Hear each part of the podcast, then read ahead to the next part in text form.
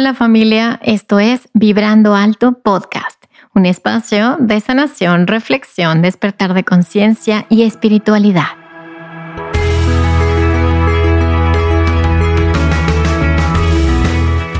Yo soy Verónica Fuentes y soy autora, sanadora, terapeuta, madre y un ser de luz que, como tú, vino a experimentar en este planeta Tierra. En este espacio vamos a estar platicando de todos estos temas que has tenido dudas, has querido investigar, pero tal vez no había sido el tiempo. Y hoy estamos listos para abrirnos a una nueva dimensión y a una nueva vibración. Si tú estás listo, yo estoy lista. Comenzamos.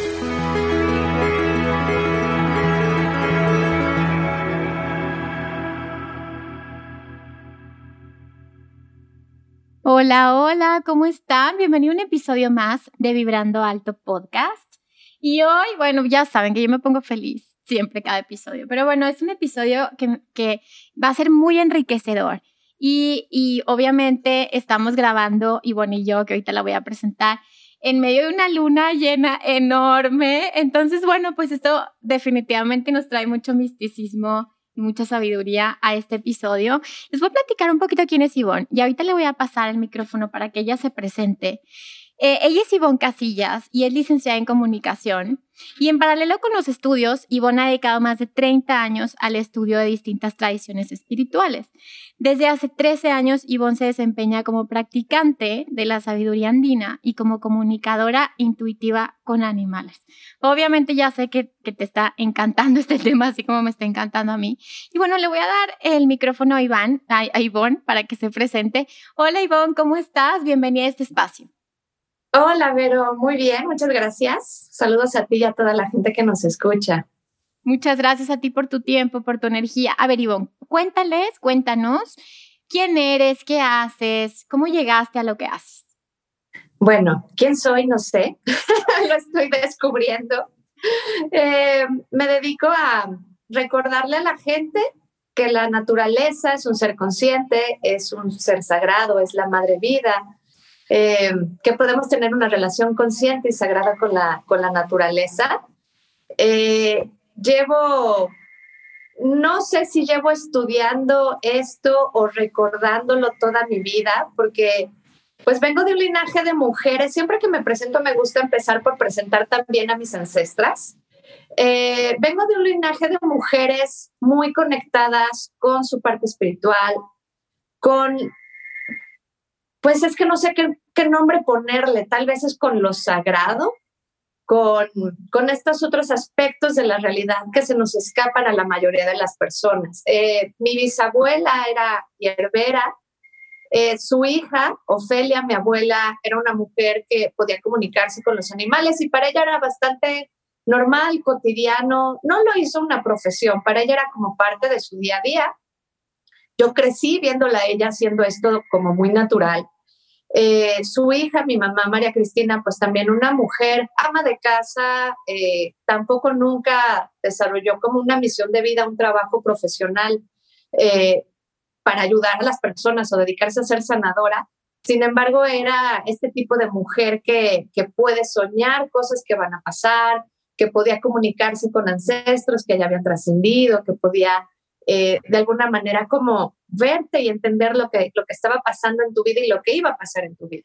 Entonces yo vengo de todas ellas, nazco de ellas, crezco rodeada de ellas, en un entorno familiar, entre comillas, normal, con un papá que iba a la oficina, con hermanos que iban a la escuela, yo yendo a la escuela, la vida otra vez, entre comillas, normal, pero aderezada con esta magia, aderezada con esta otra parte de la realidad que para mí era la realidad completa, era la otra mitad de la realidad.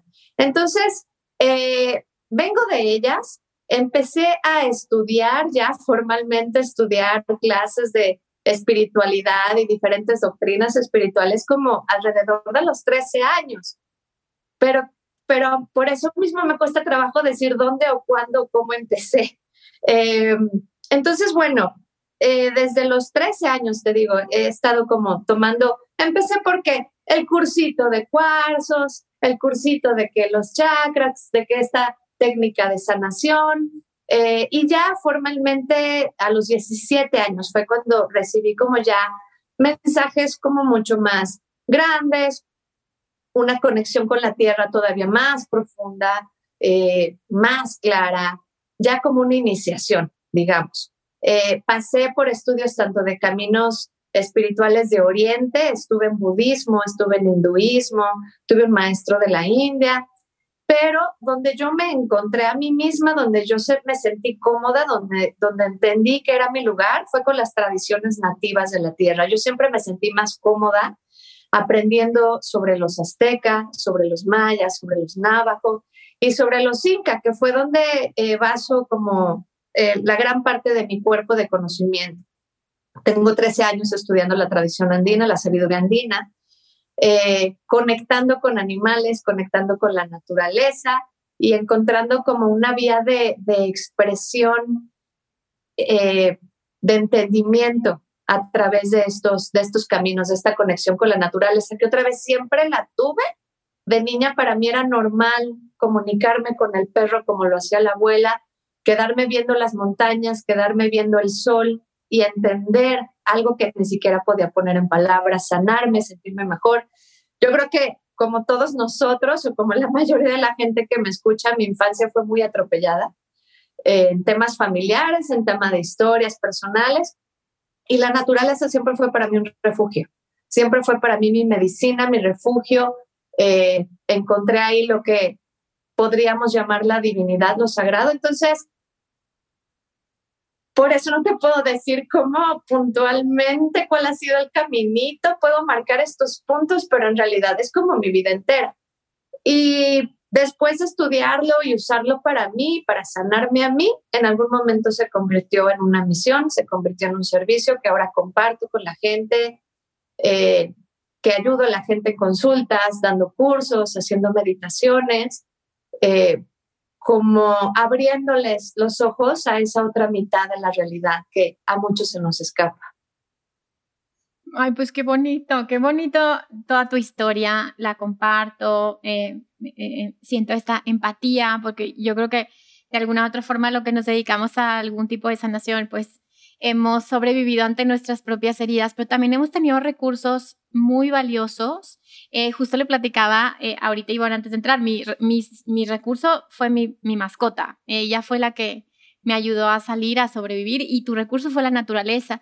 Y es súper lindo, Ivonne, cómo nos compartes desde la historia de tus ancestros, porque pues sí, tú eres tus ancestros, o sea, todos están hablando a través de tu voz en este momento, entonces los honro, los reconozco y agradezco que se haya dado este encuentro tan mágico. Y bueno, pues empezando con algo que dijiste ahorita, ¿qué es la sabiduría andina? ¿Cómo lo podemos definir? Sé que a lo mejor va a ser difícil de definir porque debe ser muy complejo y muchísima información, pero ¿cómo lo podrías definir de una forma sencilla para alguien que no lo conoce, no la conoce?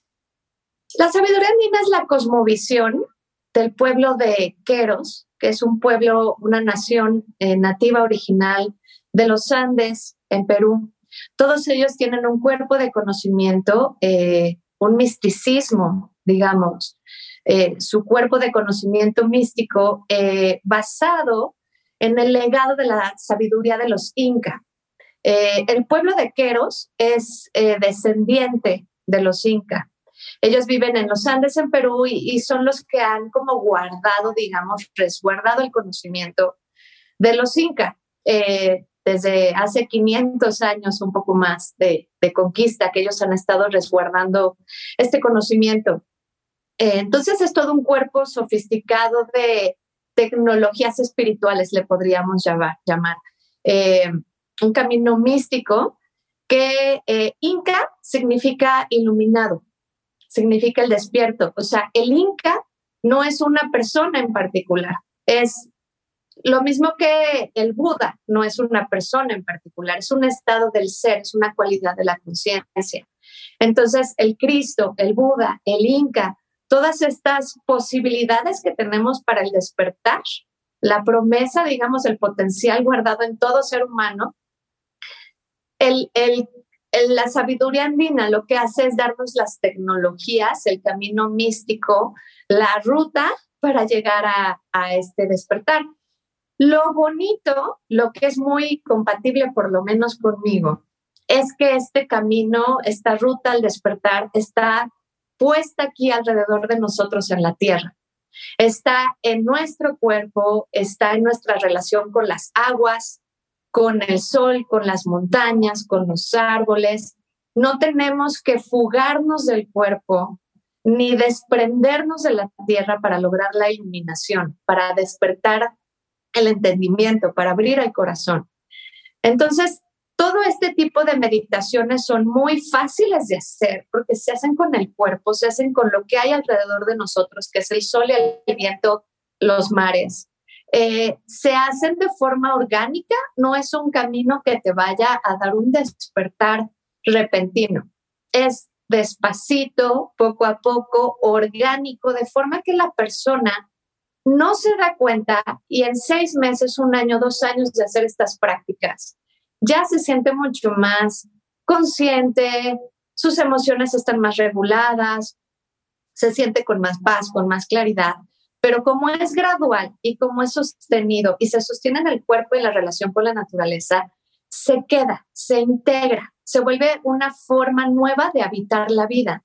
Entonces, me gusta eso porque al mismo tiempo es orgánico, es despacito, como te he venido comentando, pero tanto mis alumnos como yo, como mis compañeros, como mis maestros, todos estamos de acuerdo en que en realidad es muy rápido, es muy veloz, pero gradual y orgánico. Y otra vez, basado en el día a día. Esta es una tradición, un conocimiento que fue desarrollado por gente que vivía en el campo, en la naturaleza. Nació de la observación de la naturaleza, del entendimiento que ellos tenían de ver estos paisajes o estos ecosistemas, habitar estos ecosistemas y darse cuenta que la naturaleza todo funcionaba de forma orgánica, perfecta, armónica. Si tú ves uno de estos documentales, ¿no?, de naturaleza, de estos lugares vírgenes donde no ha entrado el ser humano, que creo que quedan cada vez menos en la tierra, lo que tú vas a ver es un sistema que funciona a la perfección, que está en perfecto balance, que hay armonía, que los climas y las estaciones se suceden de las formas que tienen que suceder, hay la cantidad de agua que tiene que haber, está todo bastante regulado y nada más entra el ser humano y se descompone, se empiezan a descomponer las estaciones, deja de haber agua, empieza a haber más especies animales y otras desaparecen. Se hace un caos.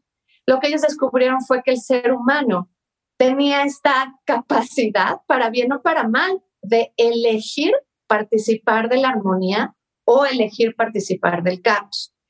Y con mucha humildad y mucha sabiduría lo que ellos entendieron fue, creo que nos conviene asimilarnos a la naturaleza, imitar sus formas, replicarla, aprender de ella, comportarnos como la naturaleza, y así el ser humano y todas sus comunidades van a poder entrar en esta misma paz, van a poder participar de esta armonía, de este paraíso, como una elección, como una vía al despertar, un regreso, digamos, al paraíso, al orden. Entonces, todo este camino místico, todas estas tecnologías espirituales tienen como intención eso, que podamos volver, que hoy en día como estamos me parece que es urgente, pero también es una gran oportunidad. Wow, la verdad es que me hace muchísimo sentido, porque justo la entrevista anterior, a esta, y si no la escucharon, vayan a escuchar. Hablábamos justo en otro sentido, como de la conciencia, de los campos mórficos, de esto que rodea, ¿no? Como este campo cuántico, este campo de información. Y es justo lo que platicamos de cómo es como si el ser humano le costara integrarse a esta sabiduría, de esta cosmo, inteligencia. Y parece que nos hemos sentido, no sé, Ivonne, como mejores, ¿no? Como superiores. Como si nosotros fuéramos los habitantes principales de este planeta y hemos sometido a las razas de animales o a nuestros propios deseos, ¿no? Y entonces, a ver, ¿cómo le hacemos? Dos puntos, Ivonne. ¿Cómo le hacemos para empezar? O sea, alguien que dice, a ver, sí, me hace sentido, como a mí, que digo, claro, me hace sentido, En Ayurveda, por ejemplo, pues obviamente pues todos tenemos los elementos, ¿no?, dentro de nosotros, y cada vez que me dicen, bueno, te hace falta tierra, y es como, ¿cómo incorporo la tierra a mi vida? ¿Cuál sería ese primer paso, Ivonne? Que tú le dirías a alguien que quiere comenzar con algo sencillo que pueda hacer en el día a día y que pueda conectar con este campo, con esa naturaleza. Pues mira, qué bonito si estamos muy en sintonía, porque lo que tú llamas campos mórficos, ellos le llaman pokpo.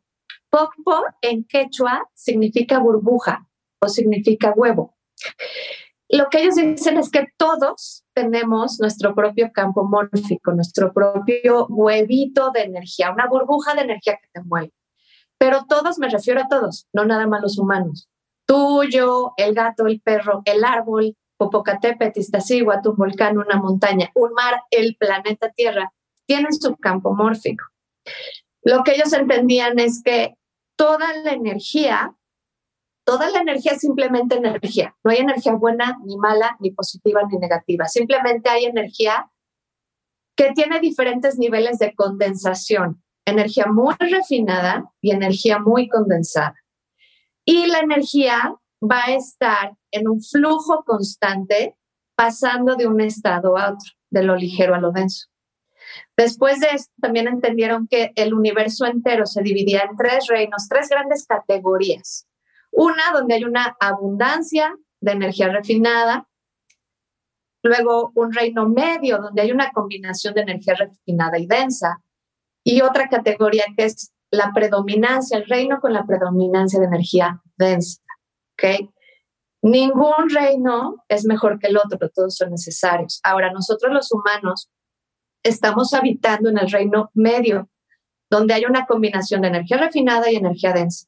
Tenemos espíritu y tenemos cuerpo, tenemos un aliento, pero también necesitamos comer. Está la flor, que tiene una fragancia, pero también tiene sus pétalos y sus tallos y sus hojas. ¿Okay? Entonces, nosotros necesitamos de esta combinación. Y otra cosa es que, otro principio es que para que haya un balance en todo el universo y para que haya vida en la Tierra, lo que necesitamos es estar en el flujo. No va a ser como más conveniente tener energía refinada, ni tampoco va a ser perjudicial tener energía densa. Lo único que puede ser tóxico y perjudicial es que se detenga el movimiento, que dejemos de estar en el flujo. Entonces ellos observaron que todo en la naturaleza estaba en un flujo. Yo pongo mucho el ejemplo en mis clases de pensemos en el planeta Tierra, con sus polos, donde está el frío, digamos, los polos norte y sur, donde está la energía más fría del planeta, versus el Ecuador, que es donde normalmente hace más calor. Y están estas corrientes marinas que van heladas, el agua helada que baja desde los polos hacia el Ecuador, se calienta, vuelve a subir a los polos para enfriarse. La inhalación y la exhalación, el movimiento de los ríos que después se evaporan, llueven y vuelven a ser lluvia que vuelve a ser un río. Entonces, ¿cómo podemos hacer para reintegrarnos, para regresar? Lo que yo voy a querer es volver al flujo. ¿Y cómo lo voy a hacer? Voy a abrir mi campo mórfico y permitir que el flujo que está sucediendo en toda la naturaleza, este movimiento de energía que está en constante transformación en la naturaleza, me envuelva, pase a través de mí y así también mueva toda mi energía y yo pueda volver a ese flujo. Entonces, un ejercicio muy básico es, vas a imaginar o sentir o visualizar, cada quien tenemos diferentes formas de percibir. Me imagino, veo, siento un campo de energía que está alrededor de mí, mi campo mórfico, mi aura, mi pokpo, esta burbuja de energía que me envuelve. Voy a permitir, porque tenemos esta elección, voy a permitir que se funda con el campo mórfico de un bosque, una playa, mi árbol, donde tengo mis flores en mi jardín, salgo a mi terraza donde está el sol, el viento. Voy a permitir que esta naturaleza pase a través de mi campo mórfico. Toda la energía otra vez es energía. Lo que yo tengo para dar, a alguien allá afuera le va a servir. Si yo me quedo, mi dióxido de carbono me voy a intoxicar, pero si lo suelto, a alguien le va a servir. Entonces yo puedo liberar todo lo que está fuera de armonía en mi campo, que casi siempre, pero no siempre, va a ser un exceso de energía densa. Entonces, si hay un exceso de energía densa, voy a permitir que venga la energía del sol, la energía del viento. Me imagino que entra a través de mi campo de energía. Y si es, por ejemplo, el sol, me voy a imaginar que el sol va a empezar a quemar toda la energía densa que hay en mí. Para mí un carbón sería tóxico, pero si yo le pongo carbón al fuego, el fuego se alimenta. ¿Ok? Es un ejemplo. A veces les pongo el ejemplo de imagínate que estás llena de leños de madera que ya no quieres cargar. Entra el sol y el sol se alimenta de esos leños. Para el sol eso es comida. Se alimenta, quema todo lo denso que hay en mí. Y a cambio de eso, porque siempre tiene que haber un intercambio, el sol me va a dar energía refinada solar. Me va a dar rayos solares, me va a dar luminosidad, me va a dar un brillo dorado que entra en mi campo de energía y lo balancea, regresa al orden. Porque también algo que pasa es que la naturaleza sabe exactamente qué y cuánto necesitas en tu campo de energía para que tu campo de energía esté balanceado. La naturaleza va a querer balancearse a sí misma, un ecosistema va a querer balancearse a sí mismo. Entonces, si yo entro, por ejemplo, me voy a mi montaña a caminar, entro a mi bosque a caminar. Ese bosque lo que va a hacer es, ese bosque quiere estar balanceado, quiere estar equilibrado. Entonces, si yo entro a ese bosque, como yo estoy siendo parte de su cuerpo, yo estoy siendo parte de su campo mórfico, él se va a querer autonivelar, por lo tanto me va a empezar a nivelar a mí. Ahora, como también la naturaleza es sabia y respetuosa, si yo no se lo permito, sí, voy a salir más relajada del bosque porque no conozco a nadie que entre a un bosque y salga más estresado. Pero no va a ser lo mismo que si yo voy y conscientemente le digo al bosque, por favor, sáname, por favor, equilíbrame, por favor, entra en mi campo de energía. Y entonces voy a imaginar o visualizar o sentir que el bosque entero entra en mi campo de energía, que pasan los árboles, que pasa el río, que pasa el viento y que solito el bosque sabe qué, cómo, cuándo, qué me tiene que hacer para que yo quede alineadísima, ¿no? Lo podemos hacer con árboles, con el sol, con el viento, con el agua, siempre entendiendo que esa naturaleza va a tomar de mí energía que tal vez para mí, en mi caso, me está causando caos, pero que allá afuera sirve, como el dióxido de carbono. También puede haber un exceso de energía refinada y entonces voy a andar muy volada, como tú decías. Oye, te falta tierra, estás muy volada. No estás en tu cuerpo, ¿no? También puede ser que yo necesite tierra. Entonces es lo mismo, yo voy a ir lo mismo, voy a ir al bosque, el bosque va a saber si necesito tierra, si necesito sol, si necesito agua. Voy a permitir que simplemente haga lo que tiene que hacer en mí. Esta es la forma más sencilla, básica, Kinder 1. Obviamente hay movimientos más sofisticados, todo un cuerpo, te digo, de tecnologías, de conocimiento. Hay cursos y cursos y cursos, pero esta es la más fácil que pueden probar ya hoy. Ivonne, muchas gracias. La verdad, me emocioné todo lo que estabas contando. O sea, yo estaba como súper emocionada porque obviamente mi cuerpo empezó a entrar en resonancia con esa información y es como si mi cuerpo me dijera, sí, eso que está diciendo, hazlo ahorita. Y bueno, pues obviamente tengo varias preguntas y un comentario. Es impresionante como, bueno, pues obviamente todos venimos de linajes mezclados, ¿no? O sea, ahora ya estamos todos mezclados y traemos de mucho, pero... hay una parte de mi linaje que viene de gente de campo y es impresionante porque la gente de campo, cuando tú tienes, bueno, en mi caso que tuve mi abuela que fue criada en el campo y traen esta sabiduría que además eran parteras y curanderas y toda esta información, es impresionante porque eran súper longevos, ¿verdad, Ivonne? O sea, Y ves gente que dices, wow, o sea, se alimentan obviamente del alimento que ellos mismos cultivan, obviamente tienen sus ciclos circadianos súper, ¿no? Que a las 6 de la tarde, bueno, ya nos vamos a dormir, amanece a las 5, 4 de la mañana, como todos estos ciclos con la naturaleza, ¿no? ¿Cómo le hacemos? A ver, ¿cómo le hacemos, Ivonne? En este mundo en donde estamos completamente desincronizados con eso, y obviamente hay enfermedades, y obviamente están surgiendo diferentes virus y bacterias, y ¿cómo le hacemos para el que está, por ejemplo, en tu caso y en el mío? Bueno, pues yo vivo en San Miguel y hay mucha naturaleza. ¿Dónde vives tú, Ivonne? Si puedes decir. En el Estado de México. En el Estado de México, muy cerca de una reserva estatal. Digamos que yo estoy entre la ciudad y la montaña. Ok, entonces, o sea, privilegiadas, ¿no? Porque hay mucha naturaleza todavía, así. Pero ¿qué pasa con las personas que están en una oficina y que ahorita nos están escuchando y que dicen, Ivonne, pero estoy en una oficina que tengo que de 9 a 8 de la noche y tengo 4 paredes, un foquito, salgo, me meto al metro, entro a mi casa, como a las 10 de la noche y pantalla? Y, o sea, ¿cómo le hacemos para empezar a cambiar un poquito esos hábitos? O yo sé que es difícil porque pues a veces hay personas que su circunstancia es así, ¿no? O sea, de que obviamente quisiéramos todos vivir en el campo, pero a veces no se puede. Con la visualización o con la imaginación, ¿también podemos conectar con estos campos, Ivonne? ¿O qué recursos les darías a estas personas que por necesidad tienen que vivir en circunstancias diferentes?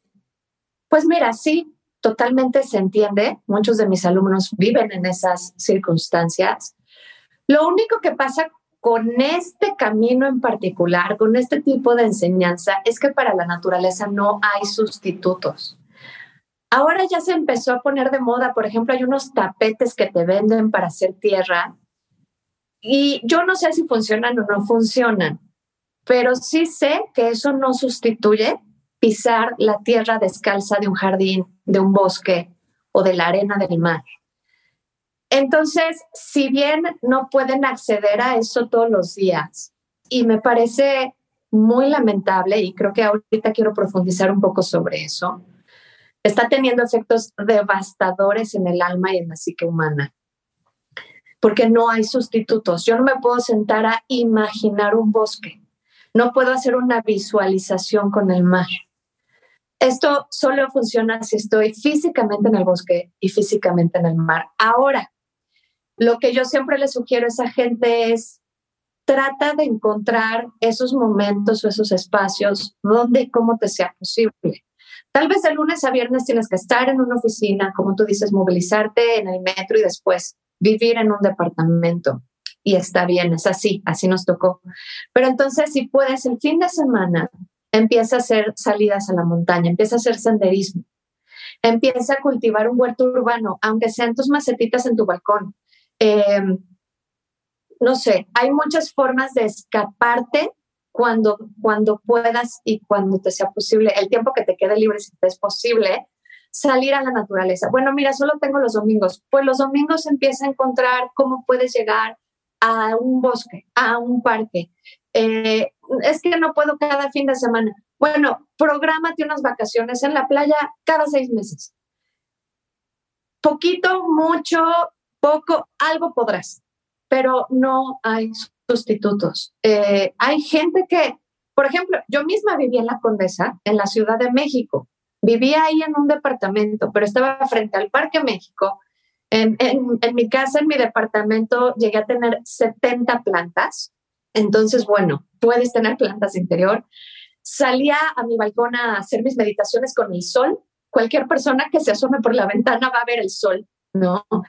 Y cuando podía me daba mis escapadas al parque, abrazar un árbol. No es lo mismo que estar, o sea, igual no era lo mismo estar ahí que donde vivo ahora, ¿no? Pero algo habrá y algún momento habrá y una escapada te puedes dar. Ahora, lo que también siempre les digo es, yo sé que es difícil, yo sé que no todos podemos, tenemos deudas, hipotecas, hijos, colegiaturas, una profesión que nos pide estar en la mitad de una ciudad. Pero sí los invito a hacer una reflexión donde puedas ver un poco desde fuera tu vida y después imaginarte dentro de 30 años así y decir realmente quiero esto, realmente mi propósito más alto está acá, o estoy obligado, o son excusas, o es miedo al cambio. Porque sí creo que tenemos que tomar una decisión que posiblemente sea radical, que no la podamos cambiar nuestra vida de un día al otro, que nos tome meses o años de planeación. Pero sí es una decisión donde decidas por el bienestar de tu alma, de tu corazón, de tu mente e incluso el futuro de tu familia.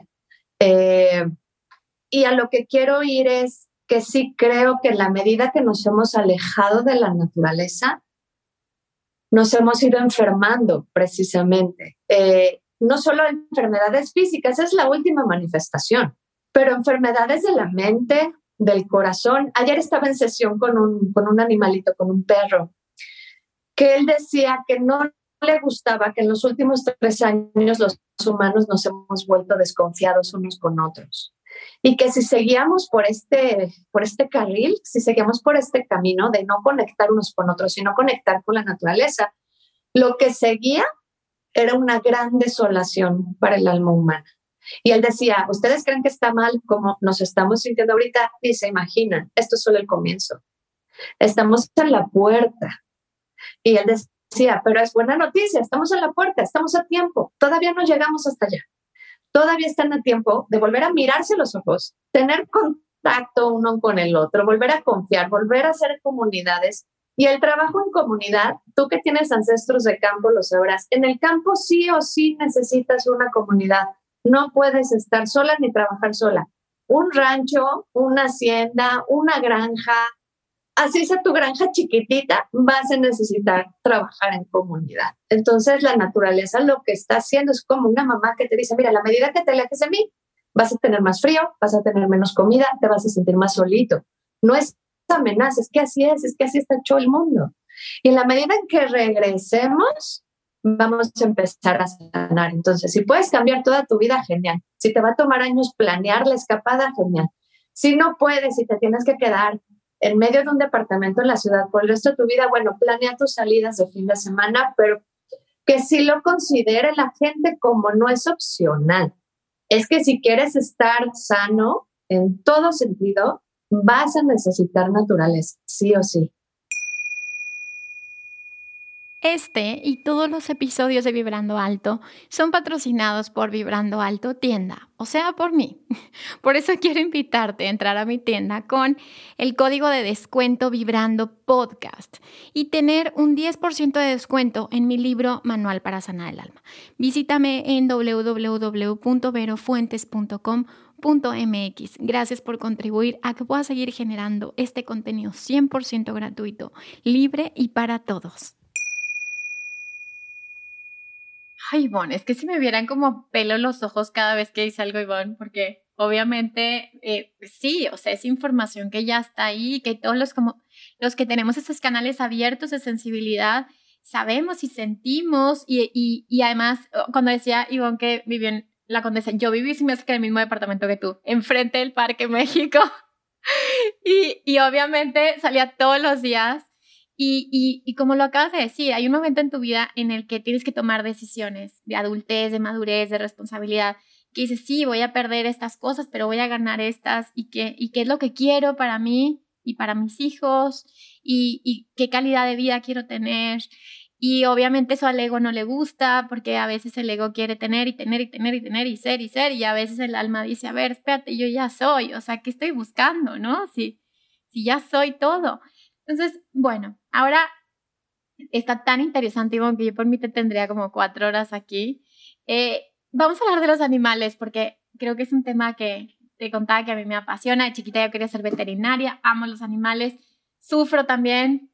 Como todos los que nos gustan los animales, sufrimos también por las cosas que vemos, por el maltrato, por el abandono, por todo eso que vemos en las ciudades, sobre todo. A ver, punto número 1.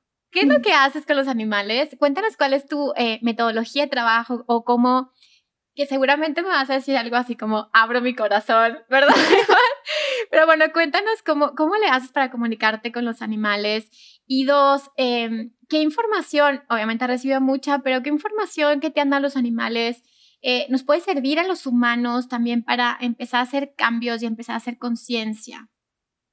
Pues mira, lo que yo hago se llama comunicación intuitiva con animales, que es precisamente la capacidad de comunicarme con los animales. Yo estudié comunicación, soy licenciada en comunicación por la Universidad Iberoamericana.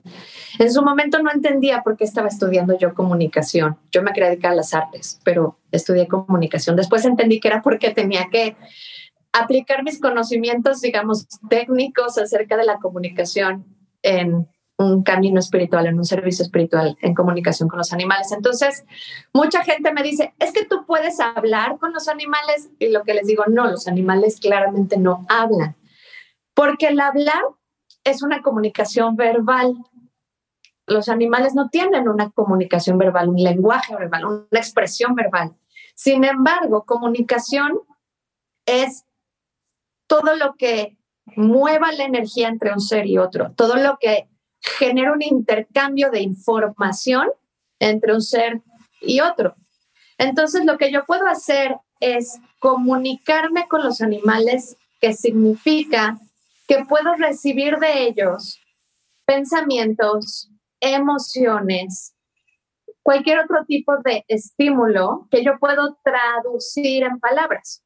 Lo que yo hago es, estábamos hablando de los campos mórficos, lo que hago es conectar con mi propio campo de energía, pedirle permiso al animal para conectarme con su campo de energía, y entonces se conecta burbujita con burbujita, campo de energía con campo de energía. En el momento en que el animal y yo estamos fundidos en un mismo campo de energía, yo puedo empezar a experimentar el mundo como lo experimenta él. Estamos compartiendo información. Entonces puedo, por ejemplo, preguntarle, ¿cómo te sientes físicamente? Y yo, Ivonne, empiezo a sentir gastritis en mi estómago. Me empieza a doler un codo. Tengo hambre, tengo sed, me siento con la espalda encorvada. Entonces le puedo decir a la persona, oye, siento que tu perro trae gastritis, se está quejando de que le duele la espalda. O por el contrario, ¿cómo te cayó? ¿Cómo te sientes con esta medicina? Me empiezo a sentir relajada, siento que se me quitó un dolor. En fin, puedo también preguntarle cómo te sientes emocionalmente. Por ejemplo, ¿cómo te cae el gato del vecino que viene a meterse al jardín? ¿Cómo te cae ese gato? Y de pronto se me abre el corazón, me pongo de buena, siento que llegó mi mejor amigo de la vida, me empiezo a sentir muy divertida. Y le digo a la persona, oye, le cae súper bien, siente que es su mejor amigo. De hecho, cuando no está el gato está aburrido, cuando llega el gato empieza la diversión. O, por ejemplo, puedo ver toda una película completa y sentir que yo estoy viviendo esa película, con las emociones de la película. Entonces puedo preguntarle, ¿qué piensas de tu humano? ¿Qué piensas del esposo de tu humana que está conmigo en la sesión, ¿no? Y puedo ver una película donde estoy viendo una casa con una puerta, la puerta se abre, entra un hombre que viene cargando un portafolio, que es de noche, y me llega el olor de este hombre, la alegría del corazón abierto, me siento protegida. Entonces puedo como tener toda esta experiencia del animal y lo voy traduciendo en palabras. Entonces lo que yo hago en mis sesiones con las personas es, ellos normalmente vienen con una pregunta. Oye, nos vamos a mudar de casa y le queremos avisar al perro porque nos vamos a tener que incluso mudar de estado. Va a ser toda una mudanza, va a ser todo un cambio de vida y le queremos avisar. Entonces, bueno, es comunicarle al animal todo lo que estos humanos le quieren hacer entender y después dar la respuesta de regreso de, oye, tu perro dice que se marea en las carreteras, pero le emociona mucho tener una casa con jardín y también siente mucho amor y lealtad hacia ustedes y dice que con ustedes hasta el infinito. Entonces, bueno, es la posibilidad de intercambiar información con los animales, entendiendo que comunicación no es solo lo verbal, sino todos los otros fenómenos que suceden en nuestra vida y que podemos traducir en palabras. ¡Ay, qué bonito! ¡Qué bonito! Porque lo explicaste súper bien, Ivonne. O sea, lo explicaste de una forma muy, muy clara, la verdad, muy clara para aquellos que van a decir, ay, ¿cómo? O sea, ¿cómo te puedes comunicar? Pues claro, no vas a hablar porque el perro ladra o el gato maulla, pero hay mucha comunicación. Como todos tenemos mucha información en nuestros campos. Ahora, ¿qué información relevante has obtenido a lo mejor últimamente? Obviamente no de las personas cercanas al animalito, sino a lo mejor te dan información como que nos puede ayudar también a los humanos de cómo estamos manejando las cosas, de cómo estamos siendo responsables o irresponsables con nuestro planeta, con las decisiones que estamos tomando. Quiero hacer hincapié, a lo mejor no de los animalitos, pero el tema, por ejemplo, que no estamos acabando el agua, ¿no? Que está cambiando el clima, que todo eso. Seguramente los animales tienen esas antenitas, porque ellos saben todo, ¿verdad? Y bueno, o sea, saben si va a temblar, saben cuál es el mejor lugar, se mueven de lugares. Entonces, ¿hay alguna información que ellos nos estén adelantando de, oigan, tengan cuidado con esto, ¿no? O sea, se están alimentando muy mal. Cuéntanos un poquito, así como obviamente una sinopsis, algo así, que nos deje como en esta última parte, como esta sensación de que realmente estamos conectados todos como una misma alma, ¿no? Como una misma alma tierra. Cuéntanos un poquito, Ivonne. Pues sí, justamente es como tú dices, los animales pueden ver toda la realidad tal y como es. No hay nada que le podamos esconder a un animal o a la naturaleza. Frente a ellos somos completamente transparentes. Ellos pueden leer todo nuestro campo de energía.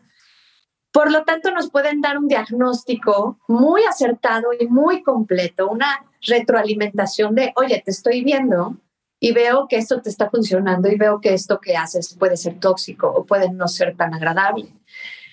Sin embargo, y lo bonito de los animales es que así como te dan un diagnóstico honesto en tu cara, frontal, completo, lo hacen sin el menor juicio, lo hacen con amor, lo hacen con sutileza, lo hacen con delicadeza, porque no existe el juicio, no existe el bien o el mal, simplemente lo que estás haciendo te está conduciendo a la felicidad o te está alejando de la felicidad y te sirve a ti y sirve al ecosistema, o te está perjudicando a ti, está perjudicando al ecosistema. Entonces, obviamente ha habido miles de mensajes que me estoy dando la tarea ahora de recogerlos, de redactarlos para poder compartirlos, porque es todo un legado de sabiduría.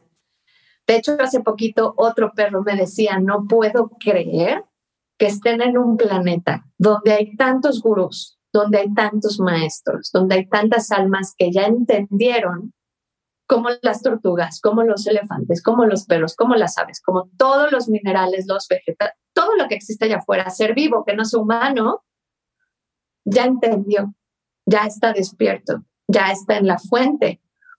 Y este perro decía, no puedo creer. Él en particular se enfocó mucho en las tortugas, es como un gran aficionado a las tortugas.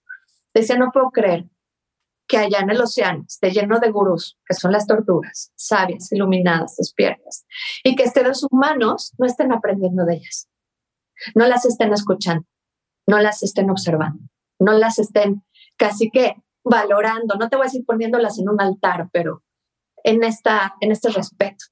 Entonces, en general, creo que si tuviera que sintetizar un mensaje de los animales que se ha repetido a lo largo de los años en mis consultas, es el ¿por qué no te dejas amar?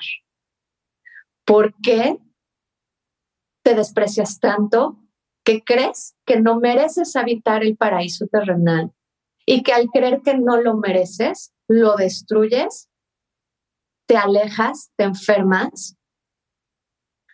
Como si te regalaran algo hermoso y tú dices, no, es que no me lo merezco. Y entonces lo empiezo a romper, lo empiezo a quemar, lo empiezo a maltratar, ¿no? Es una invitación a ser humildes, alejarnos de este antropocentrismo, como tú decías hace rato, que nos pusimos en el centro como los más importantes, como esta idea de que el humano heredó la tierra y la tierra está a su servicio. Y regresar a soy parte de la tierra, soy el resultado de la evolución de la tierra. Y entonces vuelvo a pertenecer, vuelvo a dejarme querer, vuelvo a dejarme envolver por este paraíso terrenal en el que nací. Desde este lugar de humildad, desde este lugar de entendimiento. Pero, de nuevo, viene mucho sin juicio, viene en el, oye, todas estas cosas que estás haciendo lastiman a los animales, lastiman a la tierra y te lastiman a ti. Pero lo que sigue no es, es que eres un maldito, es que cómo te atreves, es que tu humano eres un desgraciado. Que sí hay animales que llegan a tener mucho desprecio por el ser humano. Pero en general, lo que sigue es un, oye, te la podrías estar pasando mejor. Oye, regresa. Oye, te amamos. Oye, te estamos esperando. Estamos esperando que regreses. Estamos esperando que te reintegres. Hay animales que nos tienen muchísima fe. Hay animales que dicen el día que el ser humano, la gran mayoría, la gran masa de seres humanos despierten. Dicen, no les podemos ni explicar el tamaño de soles que van a ser. No les podemos explicar lo admirables, lo hermosos. Van a ser como paisajes hermosos cada uno de ustedes. Estamos esperando ese momento, pero ¿por qué se tardan tanto? Entonces, es más una invitación que un regaño. Y sí creo que quien ya está listo para escucharlos porque también ya está entendiendo que merece ser amado o merece ser amada, que ya soltó los juicios. En estos temas, por ejemplo, de se están acabando las aguas o están incendiando los bosques. Hace poco me tocó un perrito precioso, hermoso, él vive en Chile, está lleno de cáncer de piel y sus humanos querían saber si eran por algo que ellos estuvieran provocando, que tal vez ellos no estaban manejando bien sus emociones y por lo tanto su perro tenía cáncer de piel. Y el perro dijo, es que como yo no estoy separado del resto de la tierra. Si en la tierra ahorita hay bosques incendiándose y ríos secos, claramente mi piel lo va a manifestar. Y él decía, pero no soy yo, somos todos. También eso lo dijo una yegua, decía, es que no soy yo, somos todos. Es que donde sea que voltees, va a haber alguien herido, emocional, psicológica o físicamente. Porque es el daño que está en la tierra. Pero otra vez es, no es un regaño, no es un, es tu culpa. Es, oye, te la podrías estar pasando mejor. Ay, ya estoy así que... O sea, la verdad me parece hermoso porque tan lleno de verdad o tan...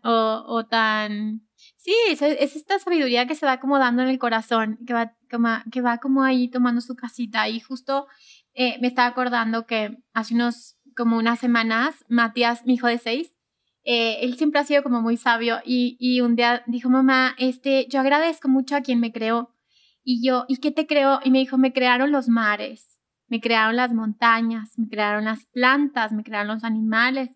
Y yo siempre voy a estar agradecido de que ellos me hayan creado. O sea, tiene 6 años, ¿no?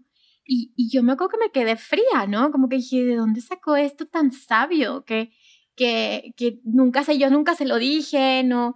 Y es como, es lo que acabas de decir, todos estamos conectados, todos estamos recibiendo esta información. Lo que pasa es que los niños están más vírgenes ante esto, tienen menos sistemas de creencias, están más en el presente, están más conectados con lo que sienten, con lo que necesitan.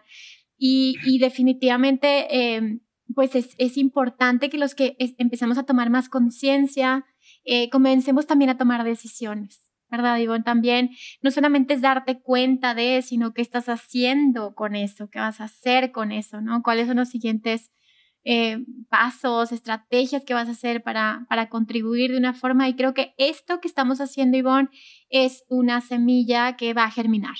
Es darles esta sabiduría completamente gratuita, porque digo, esto es para todos los que tengan un celular, todos los que tengan una computadora, que ahorita pues es una cantidad muy grande de personas.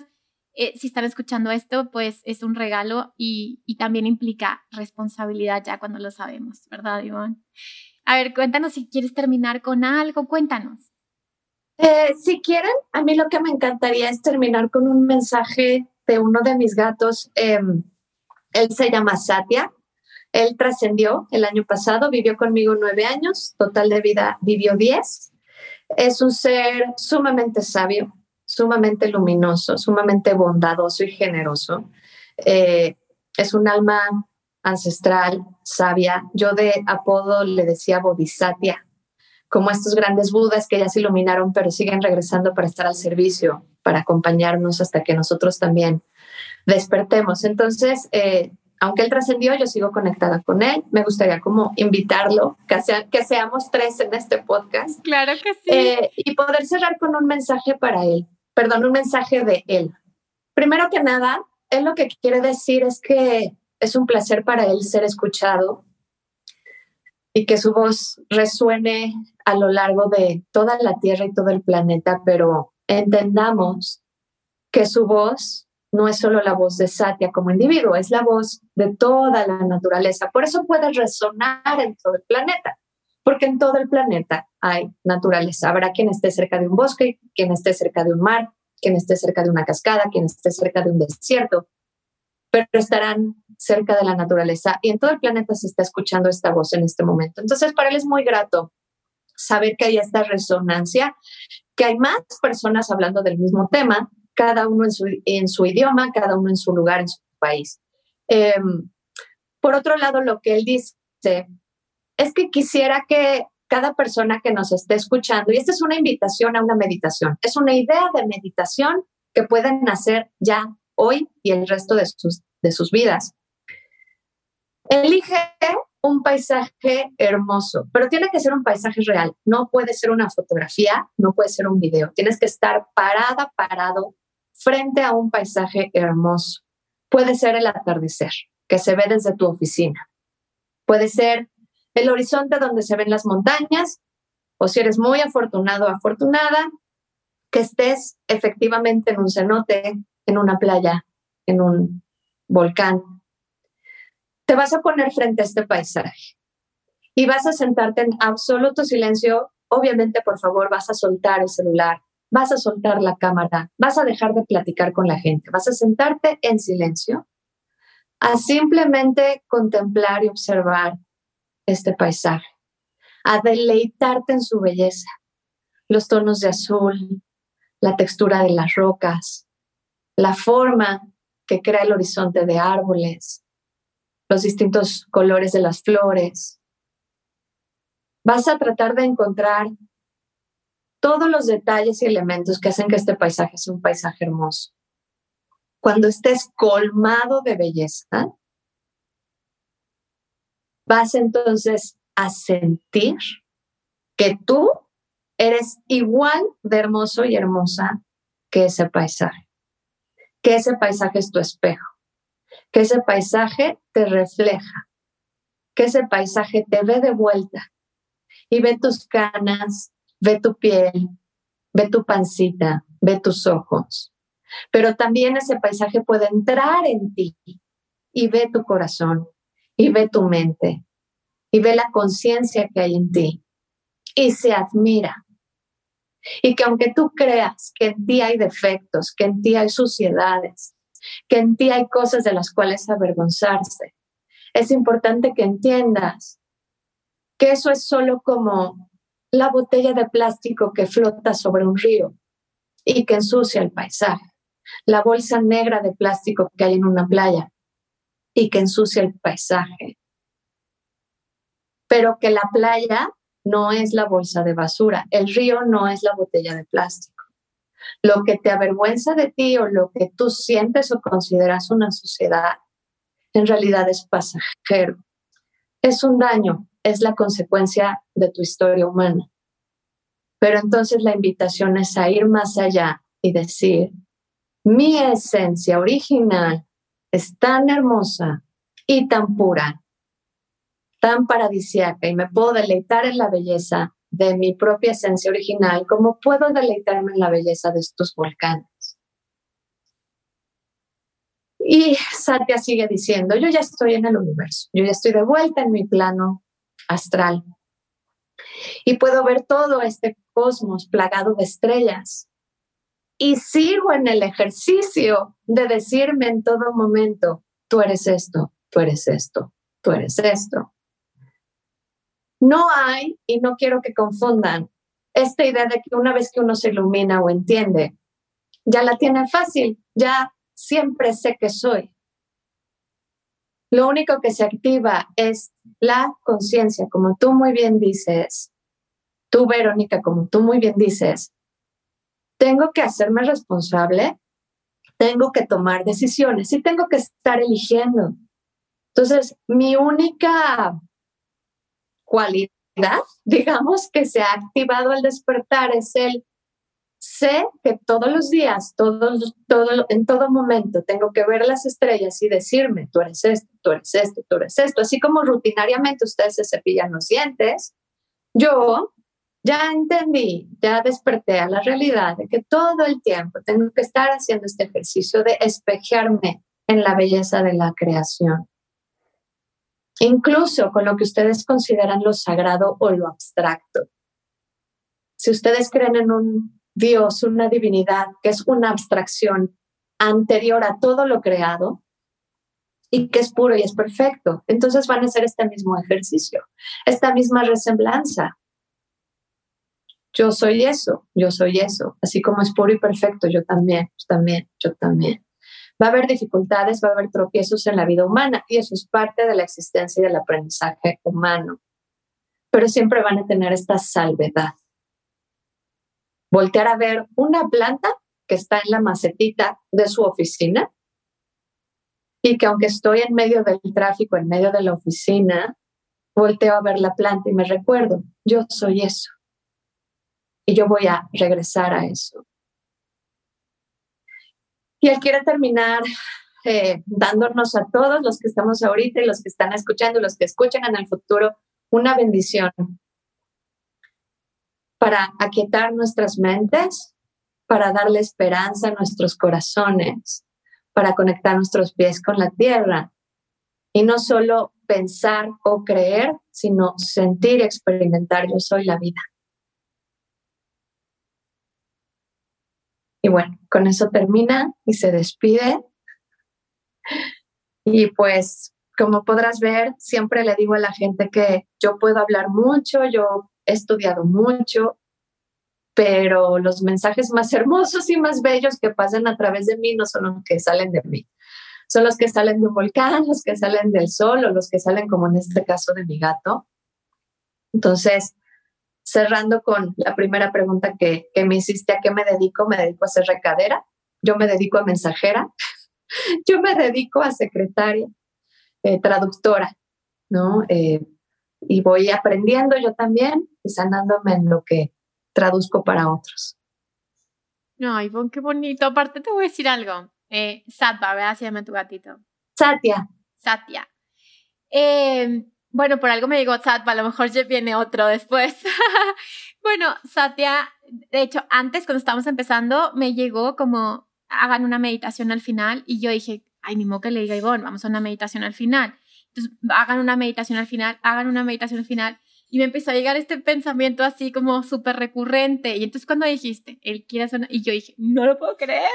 O sea, estuvo desde el principio de la entrevista. Y así como dices, yo también soy una comunicadora, soy un puente entre esta y otras dimensiones.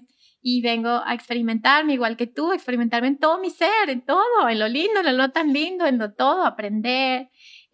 adquirir sabiduría y bueno, pues esto me hace muy feliz, te lo agradezco con mi alma y con mi corazón, Ivonne, de verdad esta entrevista fue perfecta, gracias a todos tus guías que nos acompañaron, a todo el equipo espiritual que hay detrás de ti, igual que a todos mis ancestros, a todos los que me acompañan a mí por hacer este momento tan mágico y tan especial. Y pues volverás y compárteles qué estás haciendo. Estás haciendo cursos, das sesiones, dónde te pueden encontrar. Voy a poner tus redes sociales en la descripción para que te sigan, pero cuéntanos un poquito de tu trabajo. Bueno, yo también quiero agradecerte a ti, gracias por la escucha, gracias por ser un reflejo donde puede caber todo lo que yo soy, donde hay una escucha adecuada, donde hay un espacio abierto, por tu generosidad de compartir esto con tanta gente y hacer llegar estos mensajes a tanta gente, y porque nos permites ser un canal al sol, a las montañas, a los mares, a mi gato, a través de ti. Así que muchas gracias por esa generosidad y gracias a quienes nos escuchan, porque esto lo vamos a hacer juntos, esto no lo puede hacer una persona sola, necesitamos que nos acompañen, así que muchas gracias. Bueno, yo me dedico En general, divido como mi labor en tres grandes secciones. La primera es publicar. Yo constantemente estoy publicando los mensajes que me llegan. Me encanta la fotografía, una de mis aficiones. Soy fotógrafa súper amateur, pero me gusta mucho. Sigo en esta labor de comunicóloga, donde constantemente estoy publicando mensajes que me llegan. Los mensajes que me llegan, que si me dijo algo un gato, que si me dijo algo una montaña, voy, lo comparto. Esas son mis publicaciones que están en mi Instagram. La única red social que uso hasta ahora es Instagram. Entonces, por ahí pueden como seguir esto. Por otro lado, doy sesiones de comunicación intuitiva con animales. Son consultas de 1 a 1, son a través de Zoom. Bueno, más explicación de esto lo podrán encontrar en mi página, que es www.madretierradivina.com. Ahí pueden enterarse más del detalle de la consulta, que cómo es, que cuánto cuesta, que cuánto dura, cómo agendo una consulta. Todo eso está ahí. Tengo espacios un poco limitados porque como me dedico a hacer otras cosas, tengo poquito espacio para consultas mes con mes, pero sí abro semanas cada mes para estas sesiones. Y lo otro que hago es dar cursos. Doy cursos de conexión sagrada con la naturaleza. Les recuerdo a la gente cómo podemos conectar de forma sagrada con la naturaleza, cómo podemos meditar con la naturaleza, cómo nos podemos sanar con la naturaleza. Y estos cursos los baso en la sabiduría andina, en la cosmovisión y las tecnologías espirituales de la sabiduría andina. Son cursos que van de a poquito, con el tiempo, despacio, orgánicos. Tenemos salidas, caminatas en la naturaleza, hacemos partes teóricas, partes prácticas, meditaciones y voy acompañando a la gente sin prisa pero sin pausa. Entonces, bueno, esas son como las tres grandes labores que llevo a cabo en mi día a día. Muchas gracias, Ivonne, de verdad gracias por tu tiempo y bueno, gracias a ti que te quedaste hasta el final. Recuerda que pues ya te voy a dejar las redes sociales de Ivonne para que las sigas, así como en la descripción la página web también. Y pues bueno, gracias por estar aquí, nos escuchamos el siguiente miércoles y recuerda que si sanas tú, sanamos todos. Bye bye.